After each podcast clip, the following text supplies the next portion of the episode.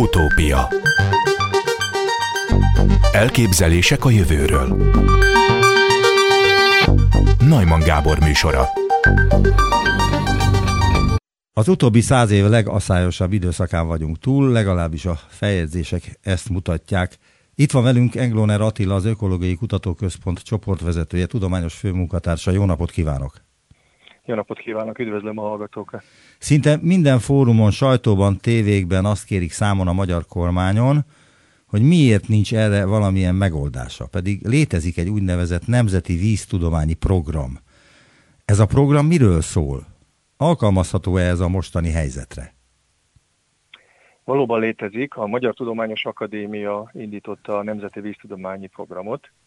Itt a legkülönbözőbb tudományterületek, mérnökök, ökológusok, ivóvízhez értő szakemberek, mezőgazdászok együtt vették számba azokat a problémákat, amikkel Magyarország a következő években, évtizedekben a vízzel kapcsolatosan szembenézhet, illetve javaslatot tett arra, hogy, hogy ha kutatások folynak, akkor mely területeken kell vagy lehet, vagy érdemes különböző kutatásokat folytatni, azért, hogy hosszú távon biztonságos legyen a vízhelyzet Magyarországon. Most ez, a, ez az anyag, ugye, ami a Magyar Tudományos Akadémia honlapján fönt van, megtalálható, letölthető szabadon, ez, ez problémákat mutat fel, és, és, és projekt ötleteket, kutatási ötleteket ad. Természetesen, hogy az államigazgatás, a kormány ebből mit tud megvalósítani, az, az már nem a tudománynak a, a feladata. Mikor lett készen ez a program, illetve mennyit foglalkozott ezzel a programmal, hát én nem tudom melyik minisztérium, valamelyik minisztérium, illetve a kormány? A, Ugye azt tudni kell, hogy a, a vízügyes szakágazat folyamatosan végez egyébként ilyen elemzéseket. Az úgynevezett Vassai Jenő terv az, ami a, a, a vízügyes szakág oldaláról ugyanezeket a problémákat körbejárja, tehát hogy az ehhez kapcsolódó minisztériumok természetesen ezzel foglalkoztak. Magát a Nemzeti Víztudományi Programot, illetve az ebből készült kutatási programot, ez ennek a kiadványnak a, a pontos címe, Nemzeti Víztudományi Kutatási Program, ezt az akadémia gondozta.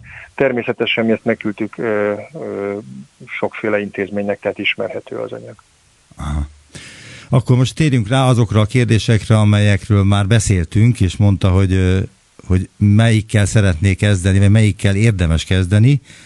A csapadékkal. Hogyan alakult a csapadék mennyisége az elmúlt száz évben? Tudjuk-e?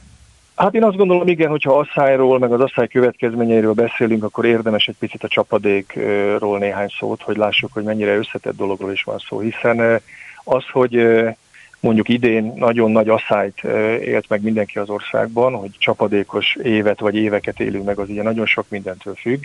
Ugye a csapadék önmagában is, de hát a hőmérsékletel együtt, hiszen nem mindegy, hogy milyen hőmérséklet van. Ugye könnyen belátható, hogy a párolgás az nagy mértékben befolyásolja azt, hogy mi történik a területeink vízháztartásával, tehát maga a hőmérséklet. Erről is majd néhány szót ejtünk, illetve hát a csapadék nem csak az, hogy mennyi a csapadék, hanem hogy mennyi idő alatt hullik ez a csapadék, mikor hullik ez a csapadék. Na most, ha megnézzük a sok évre visszamenőleg, hogy mi történt itt a régiónkban, akkor azt egyértelműen a feljegyzések mutatják, hogy a hőmérséklet az növekszik. Tehát ugye amit lehet hallani, hogy, hogy bizony globális klíma melegedés, klímaváltozás van, ezt a feljegyzések, a mérések igazolják. Tehát kimutathatóan az elmúlt időszakban, hosszú távon ö, emelkedik a hőmérséklet, és ez rendszerű is most már. Mennyivel hát, emelkedik? Elnézést. Hát különböző mérések és majd klímamodellek vannak, de egy egy-másfél fokot azt már, azt már tetten érhetünk ezekben a mérésekben. Aha. Ugye ez, ez éves középévenséglet, tehát ez, ez sok tud lenni, és hát ezt mindenki tapasztalja a hallgatók közül, ugye, hogy, hogy ez mondjuk enyhébb teleket és, és egészen forró nyarakat jelenthet, és ugye ez, hogy mondjuk a nyári időszakban sokkal nagyobb a hőmérséklet emelkedés, mint ami az éves átlagban jönne, az meg nagyon befolyásolja a csapadéknak, a vízháztartásnak a, a dolgát, hiszen ugye például a mezőgazdaság számára ugye nem mindegy, hogy mikor van ez a csapadék. A nyári hónapokban egy mondjuk kevesebb csapadék egy nagyon nagy melegben, és sokkal súlyosabb asszály tud okozni. Témaköre, hogyha, eh, bocsánat. Igen, tehát hogyha ha ugye a maga a hőmérséklet az, az, az egyértelműen növekszik, A csapadék az nem ennyire egyszerű, a legújabb méréseket ugye még nem látjuk, látni fogjuk, hogy, hogy ebben az évben összesen mennyi csapadék hullott le. Az viszont már látszik megint csak az elmúlt évek trendjeiből, hogy ha nem is nagyon változik a csapadéknak az összmennyisége, tehát hogy egy évben összesen hány milliméter csapadék esik, de a csapadékos napoknak a száma az egyértelműen csökken. Ez azt jelenti, hogy ha, ha mondjuk ugyanannyi csapadék hullik le, de kevesebb ö, ö, nap alatt, ugyanakkor az hosszabb száraz periódusokat jelent, amikor pedig esik az eső, az pedig nagyon heves esőzést, ugye nagyobb mennyiségű ö, csapadék hullik le egy adott időn belül, ugye ezért alakulnak ilyen nagy vízfolyások, nagy virámárvizek. Tehát, hogy, hogy attól még, hogy mondjuk az éves csapadék összeg nem nagyon csökken, pár százalékkal csökken, attól még nagyon komoly asszályok alakulhatnak ki, hogyha a csapadékos napok száma csökken, és ráadásul ugye az sem mindegy, hogy mikor hullik ez a csapadék. Ugye láttuk, voltak olyan megyék idén nyáron, amikor pont a vegetációs időszakban, a nyári, tavaszi-nyári hónapokban egyetlen milliméter csapadék sem esett. Tehát, hogy így még súlyosabbnak tudjuk érezni az asszály ilyen feltételek közé. Volt hasonló időszak az elmúlt száz évben bármikor is? Hát ezt én nem tudom megmondani, ahogy az ember figyeli a, a híreket, mindenhonnan azt, azt hallja vissza, hogy ilyen, ilyen asszályos nyára nem nagyon emlékeznek a legöregebbek sem, tehát hogy igen, hosszú idő óta ez tűnik a leg, legsúlyosabb asszályos nyári időszaknak. Témakörei között szerepel a nátpusztulás és a kolonizáció. Nem tudom, Igen. hogy a nátpusztítás is nátpusztulásnak számít-e, de milyen következményei lehetnek, vannak a nád pusztulásnak? Hát igen, ugye a nád pusztulásnak különböző okai vannak, és ezek között az egyik az antropogén okok, az ember által okozott nádpusztulás, tehát igen, oda sorolhatjuk. Hát a nádasaink azok nagyon-nagyon sokféle szerepet töltenek be, ugye állóvizek, lassan folyó vízpartoknak a szegélyében mindenki találkozott már nádassal. Ugye ezek nagyon nagy kiterjedésű élőhelyek, és sokféle feladatot látnak el. Például ívóhelyet és élőhelyet biztosítanak számos állatfajnak. Nagyon nagy mértékben csökkenthetik például a szél okozta hullámzásnak a, a part rongáló hatását, vagy pedig ezeken a nátszálakon kialakuló élő bevonat, egy ilyen mikrobiális bevonat, ez nagyon jelentősen vesz részt a vizeink természetes öntisztulásában. Tehát ezek nagyon összetett ökológiai folyamatok, és természetesen, hogyha ha elpusztítjuk ezeket a nádasokat, akkor mindezeken a területeken eh, károkat szenved az adott ökoszisztéma, az adott víztest, és ennek egészen eh, pénzesíthető, kézzelfogható eh, következményei is lehetnek, például a partnak az eróziójában, ugye a part rombolódásban, vagy, a, vagy a, a, esetleg a, a halállomány ívásának a csökkenésében, vagy esetleg a vízminőség romlásában. Tehát ezek nagyon sokféle folyamatot vonnak maguk után, hogyha kipusztítjuk ezeket a rádasokat. Melyik tavunknál a legnagyobb a nátpusztulás? A Balatonnál, a Velencei tónál, vagy a Tiszatónál? A, a nátpusztulás az, az, ha valaki figyelte a híreket pár évtizeddel ezelőtt, az például a Balatonon 80-as években nagyon-nagyon kiterjedt volt, sőt nem csak Balatonon, hanem egész Európában megfigyelhető volt a 80-as évek környékén egy nagy nátpusztulás, egy nagyon komoly európai összehangolt közös kutatás is, az EURID projekt erre jött létre, hogy ezeknek az okait vizsgálják. Ez azóta eltelt időszakban azok a eutrofizációs egyéb emberi tevékenységgel összeköthető, vagy természetes folyamatok, például a, egy szabályozott stabil vízszint, azok megszűntek, és kezdtünk örülni, hogy akkor a Balaton nádas állományának a pusztulása az megállt. Sőt, Elnézést, tehát a, stabá, a stabil a szabályozott vízszint okozza, vagy okozhatja a nádpusztulást? A, egy stabil, magasan tartott és állandóan magasan tartott vízszint az hozzájárulhat a nádasok pusztulásához, hiszen a, a nádasoknak a gyökér zónájában ugyanúgy oxigénre van szükség, és ezt ő úgy tudja elérni, hogy azok a, azok a biokémiai folyamatok lezajlanak, amire a nádnak szüksége van. Ezt ő úgy tudja elérni, hogy a víz felett levő nádszálakból áramoltatja le a levegőt, és neki nem mindegy, hogy ezt mikor és milyen hosszan kell megtennie. Tehát, hogy minél hosszabb az út, amit a víz alatti szervekben ennek a levegőnek meg kell tenni, az annál több energiát emészt fel a nádtól. Aha. Tehát itt is tetten érhető valami, ami az emberrel kapcsolatos, és a természet számára káros. Így van, így van. Ugye az, hogy egy, egy természetes víztestnek van egy természetes vízszint ingadozása, ugye hol nagyobb, hol alacsonyabb ez a vízszint, sőt, hát a, ugye azért a Balaton is és a, a, a Velencei tó is a a történet előtti időkben azért jelentős kiszáradásokat mutatott. Ugye ha ezt mi mesterségesen például a fürdőzés, vagy a halászat, vagy bármilyen ok miatt mesterségesen tartjuk, bizony ennek ilyen következménye is lehetnek. Tehát nem szabad elfeledkeznünk ugye sajnos a direkt nádpusztításról, mert az meg egyértelműen ugye ezeknek a nádasoknak az eltűnését, vagy, vagy nagyon komoly ö, ö, sérülését okozhatja. Egyébként mit gondol a Velencei tó rehabilitációjáról, mert hogy már arról is beszélnek, most nyáron majdnem kiszáradt, még nincs vége egyébként a nyárnak, tehát ki tudja, hogy mi jön ősszel. Tehát hogyan lehetne megoldani a vízpótlását például, mert azt hiszem, hogy azzal van a legnagyobb baj. Ugye két dolgot kell látni. Az egyik az, hogy, hogy amit az előbb is említettem, hogy, hogy azért ezek a, ezek a természetes víztestek időnként azért ki tudnak száradni, tehát hogyha ha történelmi léptékben gondolkodunk, akkor látunk rá példát, hogy egy ilyen nagy víztest neki jelentősen csökken a vízfelülete, vagy nagy Isten ki is záradjon. Nyilvánvalóan úgy, hogy, hogy nagyon sok társadalmi az ökológiai mellett nagyon sok társadalmi érdek is kapcsolódik a Velencei tóhoz, nyilván már más a megítélése. Tehát azok, akik fürdőzni szeretnének, vagy egyéb ö, sporttevékenységet folytatni a Velencei tavon, azokat nem érdekli különösebben, hogy mondjuk egy-kétszáz évente akár ki is ö, ö, száradhatna, vagy jelentősen csökkenhetne a vízfelszín. Viszont ugye azt látni kell, hogy, hogy azért ezek a különböző víztesteink, ezek különböző minőségűek, Ugye lehetett olyan kérdést hallani, hogy esetleg a, a, a Balatonból megoldható a Velencei tó vízpotása. Igen, én írtam, hogy hát nincs túl messze a Sió csatorna a Velencei tótól, de az egy nonsens, hogy a Sió csatornából egy elágazása a Velencei tóhoz vezessen? Nagyon sokféle ötlet van, hogy azt látni kell, hogy ez a két nagy tavunk kémiájában nagyon különböző. Ugye a Velencei tó az egy szikes tó, nátriumban, magnéziumban gazdag, a Balaton vízében meg például a kálcium tartalom magas. Tehát, hogy ha nem megfelelő az adott Tehát helyhez, nem kompatibilis a Balaton víze a Velencei tóéval? Igen, önmagában, hogy, hogy én néhány ezer köbmétert vagy köbkilométer vizet valóban ráeresztek, viszont egészen más kémiai jellegű vizet lehet, hogy sokkal nagyobb bajt okozok. Aha.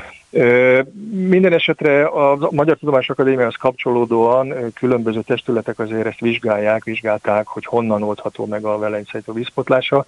Ez nagyon-nagyon nem egyszerű kérdés. Nagyon fontos, hogy nem csak mennyiségében, hanem, hanem minőségében is megfelelő vizet kapjon a velencejtó. Hát ugye mondani se kell, a legjobb az lenne, hogyha, hogyha a csapadék az, ami, ami ezt megoldaná nekünk.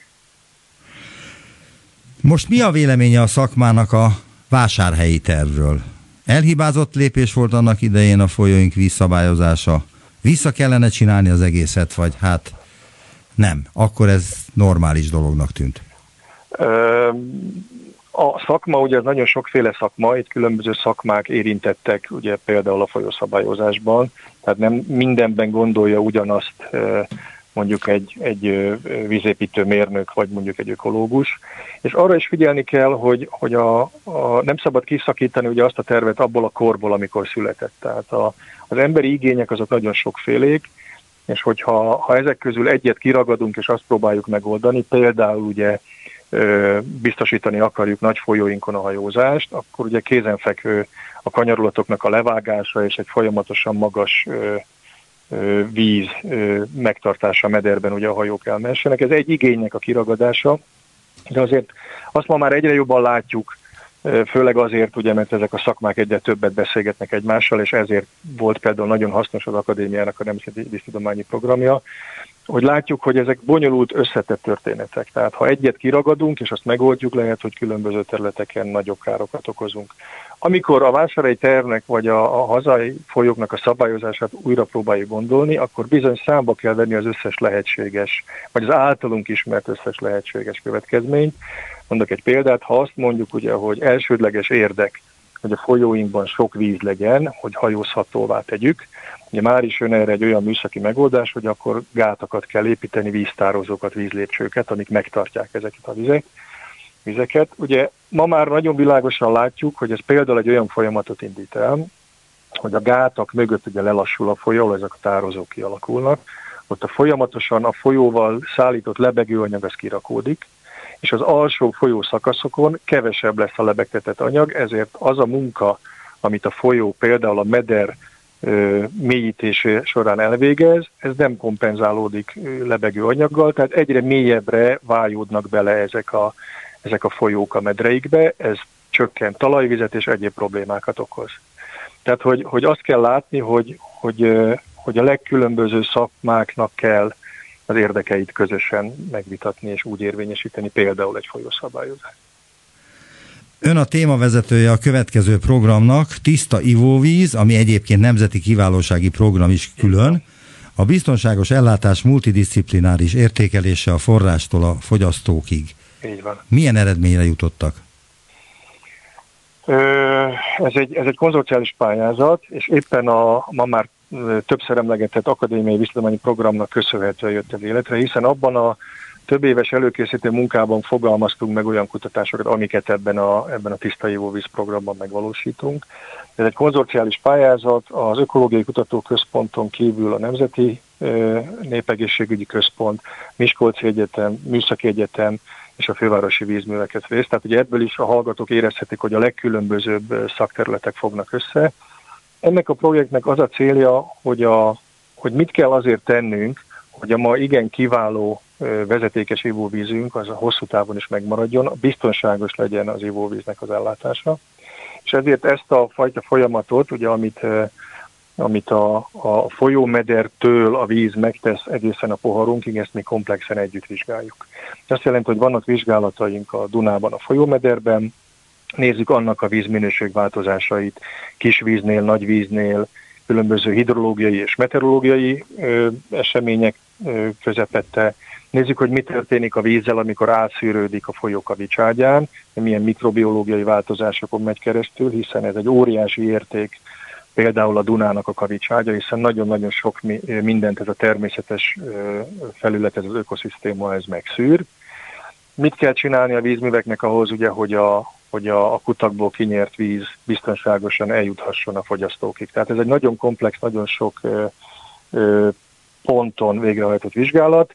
Amiben még benne vagyunk, a nagy elemzések most következnek, egy, egy nagyon nagy kampányszerű, hosszantartó méréssorozaton vagyunk túl, de hát azt már ugye látjuk, hogy, hogy, hogy bizony a vízállástól függ a, a, a, a vízminőség. Nem mindegy ugye, hogy, hogy például az új típusú szennyezőkkel mennyire terhelt ez a víz, mi történik mondjuk a, a hormonhatású anyagokkal, melyek azok, amik amik leginkább veszélyt jelenthetnek, vagy mi történik például a vizeknek a mikrobiológiai összetételével, hogy milyen, milyen változásokon megy keresztül a, a magának az élő Dunának a mikrobiológiai összetétele, amely, amely szintén hathat a vízminőségre hosszú távon. Nem is olyan régen rendkívül alacsony volt a Duna vízállása, azóta már emelkedett valamennyit. Igen. De nem volt veszélyben a főváros vízellátása a legaszályosabb időben? Nem, szerencsére nem. A fővárosi vízművek azok olyan komoly számításokat végez különböző vízállásoknál, hogy melyek a kitermelhető vízmennyiségek, és még nem érte el a folyó vízszintje azt, ami kritikussá vált volna. És ha eléri, akkor mit tehet a főváros? Hát ez nagyon jó kérdés hát azért bizakodjunk abban, hogy nagyon-nagyon-nagyon-nagyon extrém, tehát ugye kérdezte ezt tőlem az előzetes beszélgetés, mi van akkor, hogyha kiszárad mondjuk a Tisza, vagy kiszáradnak ezek a nagy folyóink, hát azért én ebbe bele sem merek gondolni. A jelenlegi számítások szerint egészen végletesen hosszantartó sok éves asszálynak kell ahhoz lennie, hogy a, hogy a vízkitermelés például Budapest és környékén az veszélybe kerüljön. Melyek azok a vízi növények és állatok, amelyek képtelenek alkalmazkodni ehhez a mostani megváltozott időjáráshoz, és kipusztulnak, vagy tudunk-e rajtuk segíteni, vagy nem, nem érdemes? Hát ugye a vízi élőlények azok többféle módon függhetnek a víztől. Azok például a, ezek a, a algák, vagy a víztestben élő élőlények, amelyek a közege a víz, azok természetesen egy kiszáradt mederben nem tudnak tovább létezni. A másik véglet ugye a, a vízparti, mondjuk a nádasok, amelyek ugye önnek is említettem az előbb, például nagyon sok oxigént igényelnek a gyökérzónájukban, azok ezeket a, ezeket a kiszáradó periódusokat jobban át tudják vészelni. De már, amit szintén ma említettünk, az az élő bevonat, ami ezeknek a nátszároknak a felszínén kialakul, és például a vizek tisztulásában nagyon komoly szerepet játszanak, ugye ezek is elpusztulnak, és ez a funkció is ö, ö, sérül ilyenkor kiszáradás esetén. Tehát, hogy, hogy nagyon sokféle élőlény, nagyon sokféle rendszerben él ezekben a vizekben, és vannak olyanok, amiket már egy, egy kicsi vízszint csökkenés nagyon károsan ér. El tudjuk képzelni, ugye, hogyha annak a nátszárnak mondjuk 50 cm-re levegőre kerül, akkor ott a teljes élőbevonat elpusztul és vannak olyanok, amelyek azért jobban tolerálják, ugye halak esetleg ugye a mélyebb területekre el tudnak úszni, bár azoknak is ugye már a, a, a locsolási zónában, a parti zónában az ivóhelyeik csökkennek, tehát hogy nagyon-nagyon összetett, nagyon, nagyon komplex folyamatok ezek. Mit gondol végül, ezt kérdezem, ez az utolsó kérdésem, hogyan lehet, vagy kell felkészülni a következő nyarakra, illetve csak a nyarakra kell felkészülni, mert azok a legveszélyesebbek az ökoszisztémákra? Már a szárazság szempontjából kérdezik. Igen, igen, igen. Hát ugye ezt mindenki tudja, hogy azért a, a, a, az úgynevezett vegetációs időszak, amikor az élővilág, hogy mondjam, jelentős fejlődésben, szaporodásban van, ugye az a tavasz, tavasz-őszi időszak, de természetesen nem mellékes a, a a téli csapadékhelyzet sem. De igen, igen, tehát hogy, hogy a, amikor a csapadék eloszlása úgy változik, hogy a, a tavaszi-nyári időszakban kevesebb a csapadék, akkor a sokkal nagyobb károkat okoz tudni az ökoszisztémákban is, és a mesterséges kultúrákban, ugye a mezőgazdaságban is, mint a téli csapadéknak a, az elmaradása. Hát ezt szenvedjük meg 2022-ben. De végül akkor egy megjegyzés, hogy az egy nonsens, hogy Magyarországon keresztül folyik Európa legbővízűbb folyója, plusz még a Tisza, ami szintén egy eléggé nagy folyó, ezer kilométerével, és nem tudjuk megoldani a mezőgazdaságban az öntözést. Vagy nem akarjuk, vagy nem próbálkoztunk vele eddig de hogy nem. Nagyon komoly, tudomásom szerint nagyon komoly programok vannak a mezőgazdaságban, hogy hogyan lehetne az öntözést bővíteni. Ugye ezért azt látni kell, hogy, hogy az öntözésnek két, két forrása lehet mondjuk, ugye a felszín alatti vizekből. Ugye a felszín alatti vizekből kiemelhető víz mennyisége az nem végtelen, Ráadásul az pedig a további talajvíz csökkenést okozhat, ami egy ilyen negatív spirált okozhat. Tehát ez sem végtelen megoldás. A közvetlenül a folyókból víztestekből emeljük ki a, a vizet. Ugye az könnyen belátható, hogy a víztől való távolsággal egyenes arányban nő ennek az ára, tehát ugye ezt is mérlegelni kell, hogy mikor valósítható meg, és mennyire éri meg. És amit mondtam, ugye a víz körül nagyon sok érdek jelentkezik, tehát van a mezőgazdaságnak a vízigénye, van az ivóvíz ellátásnak az igénye, van a hajózás, van a rekreáció, a fürdőzők érdekei. Tehát amikor, amikor valahonnan elvesszük a vizet, és meg akarjuk oldani vele a termőföldeinknek az öntözését, akkor bizony nem szabad figyelmen kívül, hogy az a víz, amit elveszünk, az más területeken okoz-e olyan kárt, ami sokkal súlyosabb lehet. Tehát ez egy nagyon, nagyon bonyolult, nagyon komplex dolog, de ezt a szakma tudja, és nagyon keresik a megoldást, ugye, hogy hogy van az, hogy vannak nagyon száraz asszályos időszakaink, és vannak, vannak belvizes, villámárvizes időszakok. Nem olyan egyszerű dolog ez. Nagyon-nagyon benne van ez a, a, a szakmának a fókuszában, keresik a kollégák a megoldást. Nagyon szépen köszönöm a beszélgetést. Engloner Attila, az Ökológiai Kutatóközpont csoportvezetője, tudományos főmunkatársa volt az utópiában viszont hallásra. Köszönöm szépen, viszont hallásra. Utópia Elképzelések a jövőről Najman Gábor műsora. Kaptam egy levelet az egyik hallgatótól, így kezdődik. Tisztelt Najman Gábor, Marosán Györgynek hívnak, és szoktam hallgatni az Utópia című műsorát. Volna egy ötletem, csak nagyon kényes. Egy napjainkban nem olyan közkeletű témát, a kommunizmust kutatom. A szokásos megközelítésekkel ellentétben azonban eredeti végzettségemhez fizikusi diplomával rendelkezem, közelesően a matematika és a fizika tudományára támaszkodva, eddig az idézet. Üdvözlöm az utópiában Marosán Györgyöt, jó napot kívánok! Igen, itt vagyok.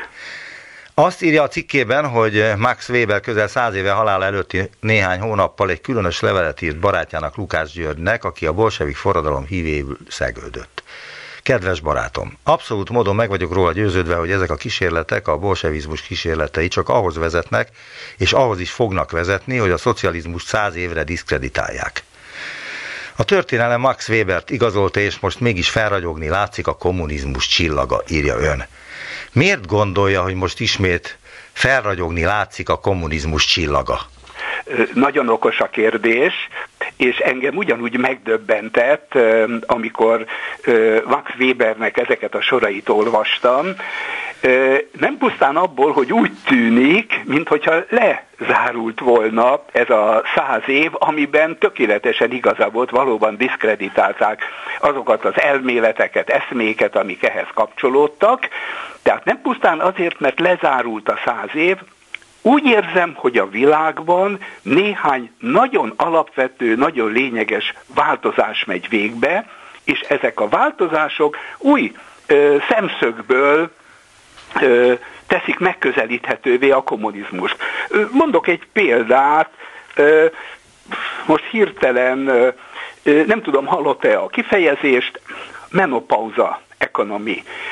Tehát egyre többen beszélnek arról, hogy azok a problémák, amelyekkel a fejlett társadalom szembenéz, a gazdaság növelésére, a gazdaság fejlesztésére vonatkozik, az nagyon hasonlít ahhoz, amin az ember, a hölgyek, de a férfiak is átmennek bizonyos életkorba, a változás kora. Mondok egy más elemet.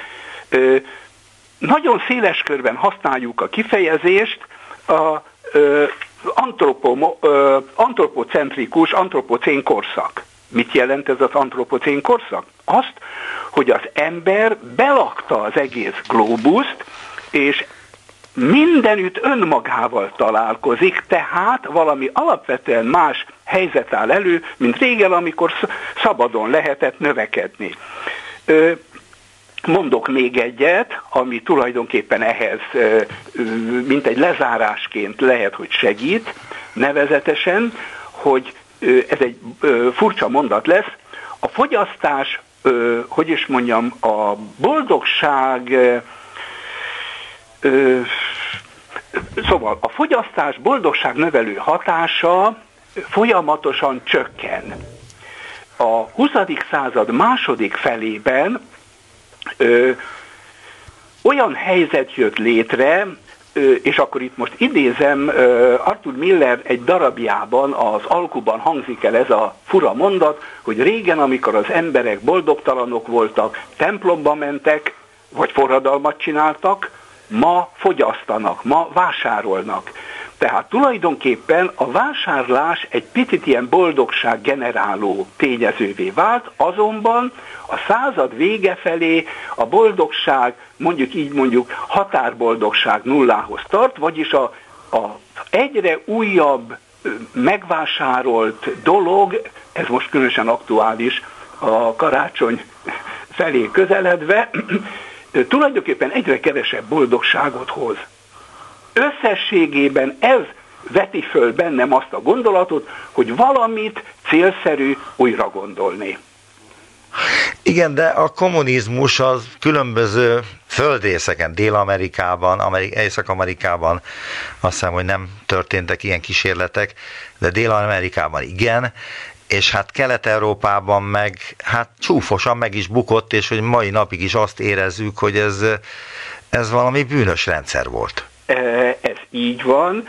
Ezért mondhatta Branko Milanovic, aki e, Jugoszláviából van született és dolgozott szakember, aki a világban szakembere lett, és írt nagyon sok nagyon érdekes könyvet. Az, e, a könyv, ami magyarul úgy jelent meg egyedül a kapitalizmus, és annak a végén mondja, hogy ezt a rendszert, mint egy módszertani összefoglalásképpen, tehát ezt a rendszert és a kommunizmust nem a jövő, hanem a múlt számára dolgozták ki, és úgy ítélem, mondja ő, hogy ennek a jövő számára nincs jelentősége. Tehát ez mind ez igaz, amit elmondott, és valószínű, hogy a kommunizmust, ahogyan elképzeljük, bocsánat, ahogy én elképzelem, egy picit át kell értékelni. Tehát az én mostani gondolatomban a kommunizmus nem a szegény társadalmak, hanem éppen a gazdag társadalmak esélye, valami olyasmi, amit akár magad is választhatsz, tehát nem úgy jön el az én gondolataimban, az más kérdés, hogy eh, mások ezt a gondolatot, vagy bármi más más irányba fejleszthetik el, fejleszthetik tovább, tehát nem úgy jön el, hogy hirtelen egy nagy nekilendülés, és akkor mindent szétbontunk, hanem maga, vagy én, vagy valaki más azt gondolja, hogy egy picit másként kéne élni. Nem kéne ennyit fogyasztani, alkotással kell foglalkozni, és így tovább, és ez már most adott. Tehát én csak azt mondom, vagy azt próbálom, amellett próbálok érvelni, hogy alapvetően új helyzet jön létre a világban. Ezt egy picit eltakarja az, hogy tele vagyunk különféle válságokkal, de mégis ezek mögött az van, hogy a világnak egy része legalábbis elég gazdag lett ahhoz, hogy életét, hogy is mondjam, más formában folytassa. Bocsánat, ehhez még egy gondolat, hogy ez érthető legyen. Biztos hallott ön vagy a, a hallgatók a Maslow piramisról. Igen. Ugye a Maslow piramis az az emberi szükségletek uh, hierarchiáját mutatja be, ami elkezdődik ugye a fiziológiai szükségletekkel, és uh, a biztonság szükséglete, a társas kapcsolódás szükséglete, majd az elismerés szükséglete, amit egyébként jelentős mértékben éppen a fogyasztással lehet mutatni és generálni, tehát megveszem azt a kocsit, azt a cipőt, amivel látják, hogy én milyen ö, ö, magas, ö, milyen elismert státuszom van, de eljutok az önmegvalósítás szintjére, amikor alapvetően ez számít amikor az az érdekes, hogy mit tudok, hogyan élek, milyenek a barátaim, és úgy érzem, hogy a világnak, a gazdag világnak, a fejlett világnak egyre jelentősebb része ért föl ide. Itt a, inkább az volt igen, azt szeretném megérni, a cikk címe, amit elküldött nekem, az, hogy lehetne kommunizmus Svájcban, és az ön válasza, mint hogy az előbbiekből is kiderülhetett, az igen, és azt már én kérdezem, hogyan, hogy hogyan és miért? Ö, a hogyan, az tulajdonképpen erre, arra vonatkozik, hogy valakik azt mondják, én tulajdonképpen máshogy akarok élni. Egy kis közösségben, ahol dolgozom, ahol segítjük egymást, és alkotásnak szentelem az időmet. Tehát nem annak, hogy egyre többet, egyre nagyobb, egyre nagyobb házam lesz, és így tovább, és ezt követem, ez egy teljesen belülről jövő dolog. A kérdés azért, pontosabban az önkérdése azért indokolt, és az én válaszom azért fura, mert, mint említettem, fölértünk a Maslow piramis utolsó előtti szintjére, és az emberek többsége megrekedt itt. Ez egy nagyon érdekes jelenség. Egyszerűen a, a fogyasztást valamiféle addiktív, ugyanolyannak, ugyanúgy használjuk, mint mondjuk a kábítószerezést. Hozzászoktunk újabbakat, még többet. Én csak annyit akarok mondani, hogy lehet enélkül is kezdenek ki, ö, fejlődni ezek a mozgalmak. Nem tudom, hallotta a önkéntes egyszerűség, voluntary simplicity, amelyik azt mondja, hogy én megelégszem azzal, amit egyébként elértem, és ha belegondolunk, a fejlett világban ez azért elég magas, még tulajdonképpen egy magyarországi közép, felső középosztálybeli ember, én is oda tartozónak érzem magam, ha arra gondolok, hogy milyenek voltak az 50-es évek, vagy 1900-ban, azt kell mondani, hogy azért úgy el lehet lenni. És akkor már fölvethető az a kérdés, hogy köz, nekem elég volt ennyi. A lényeg nem kötelező, nem fogok én olyan cikkeket írni, hogy te huncut ember, te, aki mindig ezt vagy azt akarod, és mindig többet, nem. Én szeretném megmutatni, ezt lehet. Kipróbálod, bejön-e neked, vagy sem, a lényeg.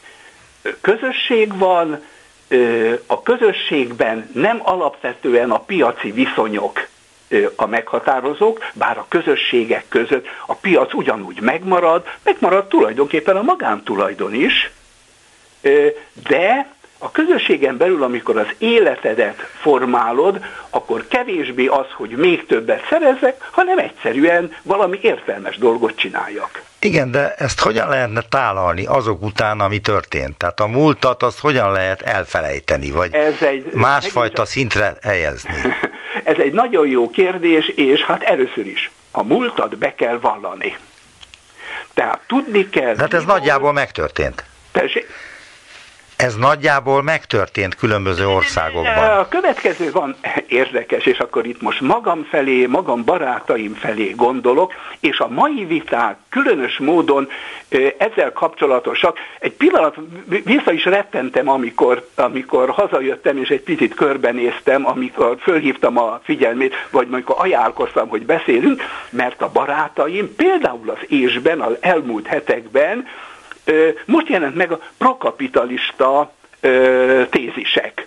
Tehát, hogy van egy nagyon érdekes vita, félelem attól, hogy most, a, mivel vannak ilyen válságok, egyesek megint a szocializmust nyomják előre, és akkor ebből mindig a régi típusú dolog következik, de én nem erről beszélek. Tehát azt akarom csak mondani, hogy elég gazdag lett a világ, elég sok érdekes, lehet, hogy ez is meghökkentő lesz. Ugye Petőfi azt írja, ha majd a bőség kosarából mindenki egyaránt vehet, ha majd a jugnak asztalánál mind egyformán foglal helyet, ha majd a szellem napvilága ragyog be minden ház ablakán. Akkor Bocsánat. mondhatjuk, hogy ká, akkor mondhatjuk, hogy, hogy megálljunk, mert, megálljunk, itt, mert a, itt van már a Kánaán. A Kánaán. Na most tulajdonképpen... Igen, de itt most meg akarom akasztani, mert hogy itt sokkal a más milyenebb érvekkel próbálja a kommunizmust elemezni, mint amiről most beszél. A cikkéből idézek ismét, az elmúlt évtizedekben azonban egy sor a társadalom dinamikáját meghatározó probléma vizsgálatában a matematika és a fizika alapvetően új megoldásokat kínált fel. Így a kommunizmusról folyó elméleti viták a jövőben túlléphetnek az eddig megszokott ideológiai harcon, és alapvetően támaszkodhatnak a szükségszerűség tudományának, a matematikának az új eredményeire. A matematika és a fizika ugyanis képessé vált arra, hogy a számítógépben létrehozzon egy társadalmat, és végigkövesse életútját feltárva akár a forradalmi ugrásokat is.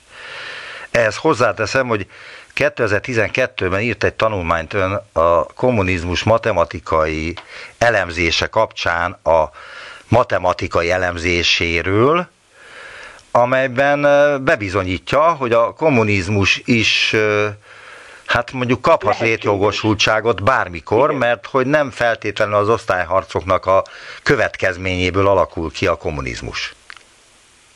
Jól mondom, vagy rosszul? Van, ö, igaza van, ö, mindezt, mindezt vállalom, és hát joggal vethető szememre, hogy ha akkor azt írtam, na akkor most mi van. Inkább Tehát azt szeretném, hogy megmagyarázná azt, hogy a matematikai modellekkel milyen eredményekre jutott?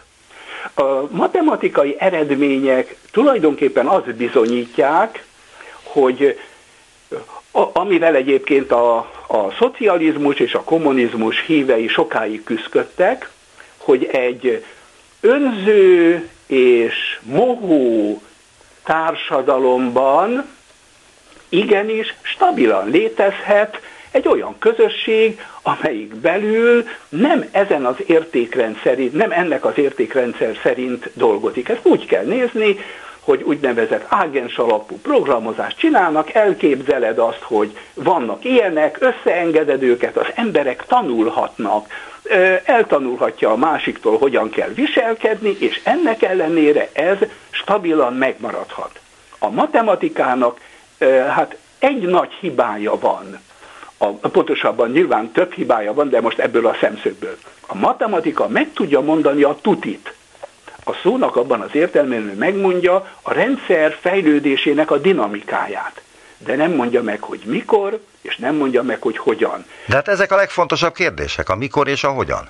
Ez, bocsánat, ez igaz. És akkor ezzel jut eszembe, amivel tulajdonképpen majd, hogy nem kezdeni akartam volna, egy nagyon érdekes esemény az életemből. A 80-as évek elején költöztünk a Kárpát utcai lakótelepbe, lakótelepre, és a gyerekemmel gyakran sétáltam a, a Duna parton, és egyszer a Bencével sétáltam, akkor még szerintem négy éves vagy öt éves lehetett, és egyszer a Bence megszólalt, hogy van papa, merre folyik a Duna? És én nem értettem, és akkor lefele mutatott, és a part mellett, a kövek mellett, ahol akkor éppen sétáltunk, visszafele sodorta a papírt, darabokat, meg a, a levelet a víz vagy a szél, és akkor azt mondtam neki, menjünk föl a rakpart tetejére, és onnan nézzünk le, és látjuk. Most ezt olyan értelemben használtam itt, hogy mi a rakpart tetejéről, világ, ezt úgy használtam sokáig, hogy ez mutatja, hogy mennyire fontos a hosszú távú trend. Amit majd egy picit átértékeltem, és a kérdése is erre utalt, hogy de mi mindannyian, mint hogyha lent a rakpart mellett sétálnánk, és az életünket a napok fura, nehezen félre, hogy is mondja, nehezen magyarázható válságai borítják el. Én egy picit ebből kilépek, és a matematika is nekem mutatja ezt a nagy trendet. Nem azt mutatja, hogy holnap bekövetkezik, hanem azt mutatja, hogy egyre inkább, egyre erősebbek lesznek azok a hatások, amelyek az embert a váltásra késztetik. Van egy ilyen mondás, hogy nincs ellenállhatatlanabb, mint egy eszme, aminek eljött az ideje.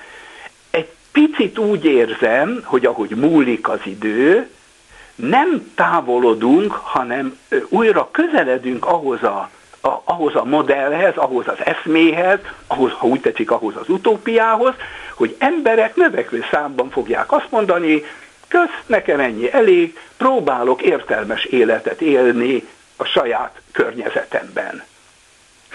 Kérdezhetek öntől egy kicsit személyesebbet is? Persze.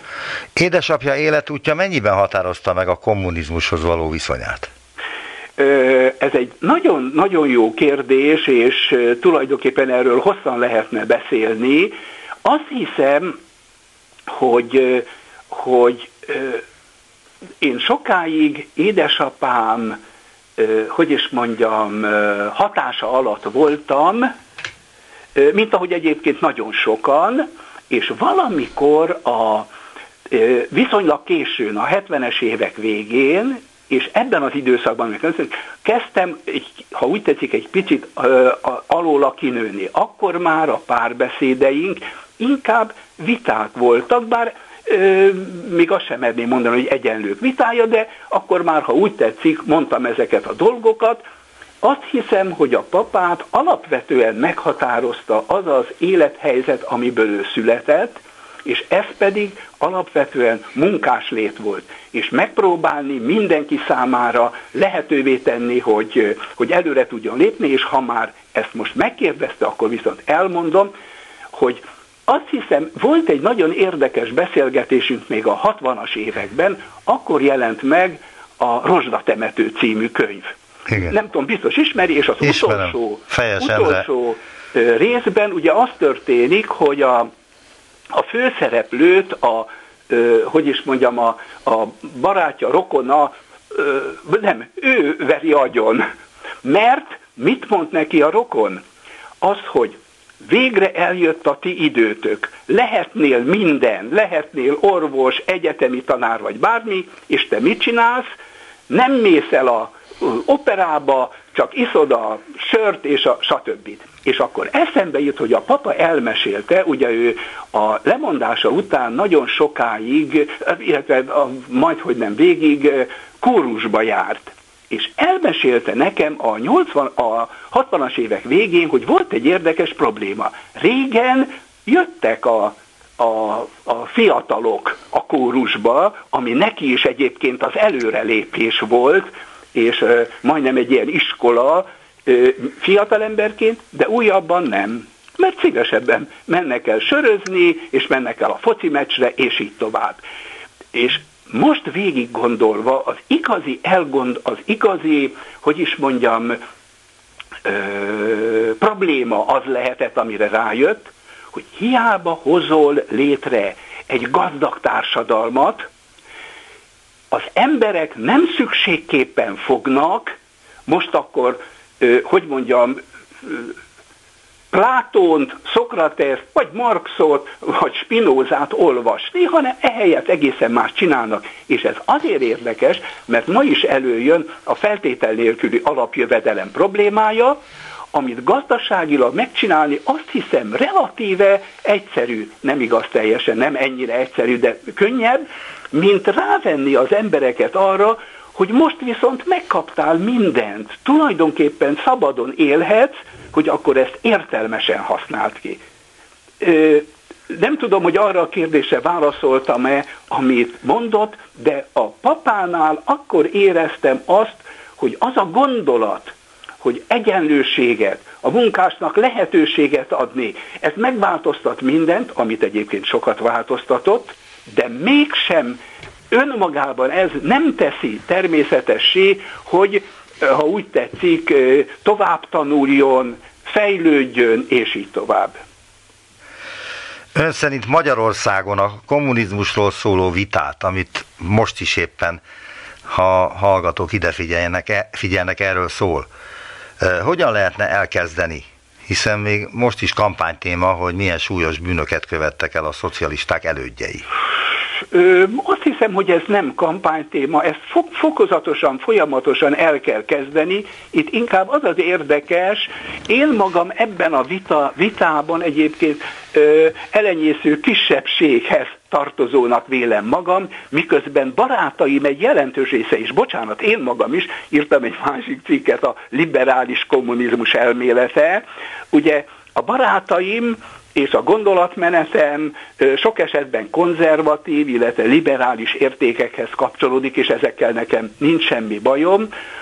Barátaim másik része viszont tulajdonképpen azt az eszmét, azt a gondolatot, amit egyébként a szocializmusként leírtak, ezt próbálja esetleg számon kérni, megvalósítani, és a kapitalizmust eltörölni. Annyit akarok csak ezzel kapcsolatban mondani, hogy, és ez egy különös fejlődés a 20. században, azok voltak mázlisták, és akkor itt most eh, Európa északi részeire gondolok, norvégok, svédek, finnek, akik tulajdonképpen az adott rendszeren belül, ez egyébként már 1900 táján a vitákban megvolt, próbáltak tovább, hogy is mondjam, fejlődni, és akkor, bocsánat, még egy egészen őrült hasonlatot hagy, hagy mondjak, hogy ez érthető legyen.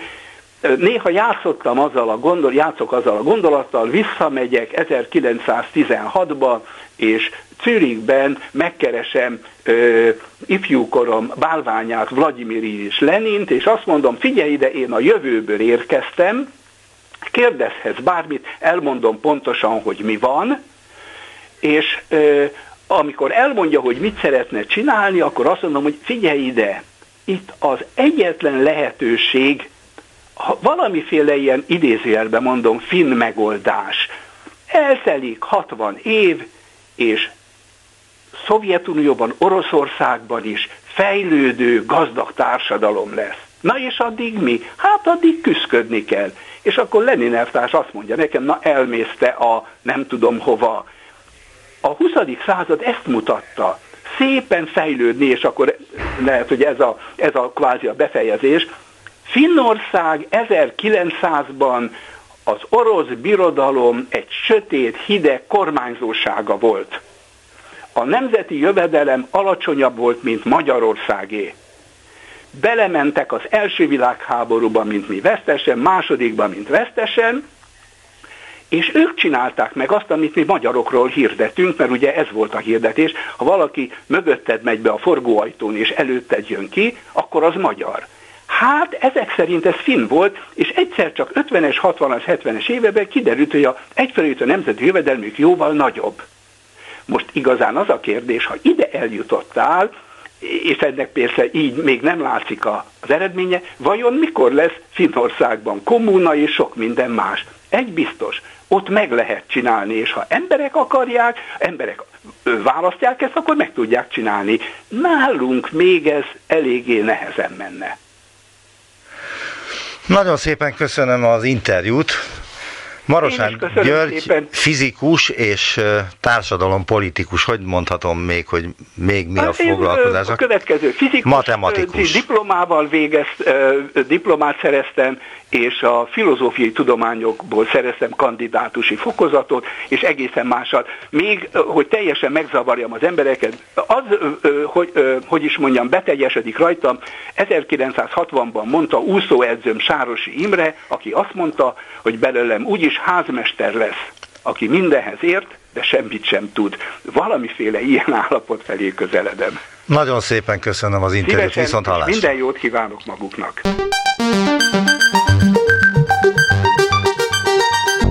Visszaértünk a jelenbe.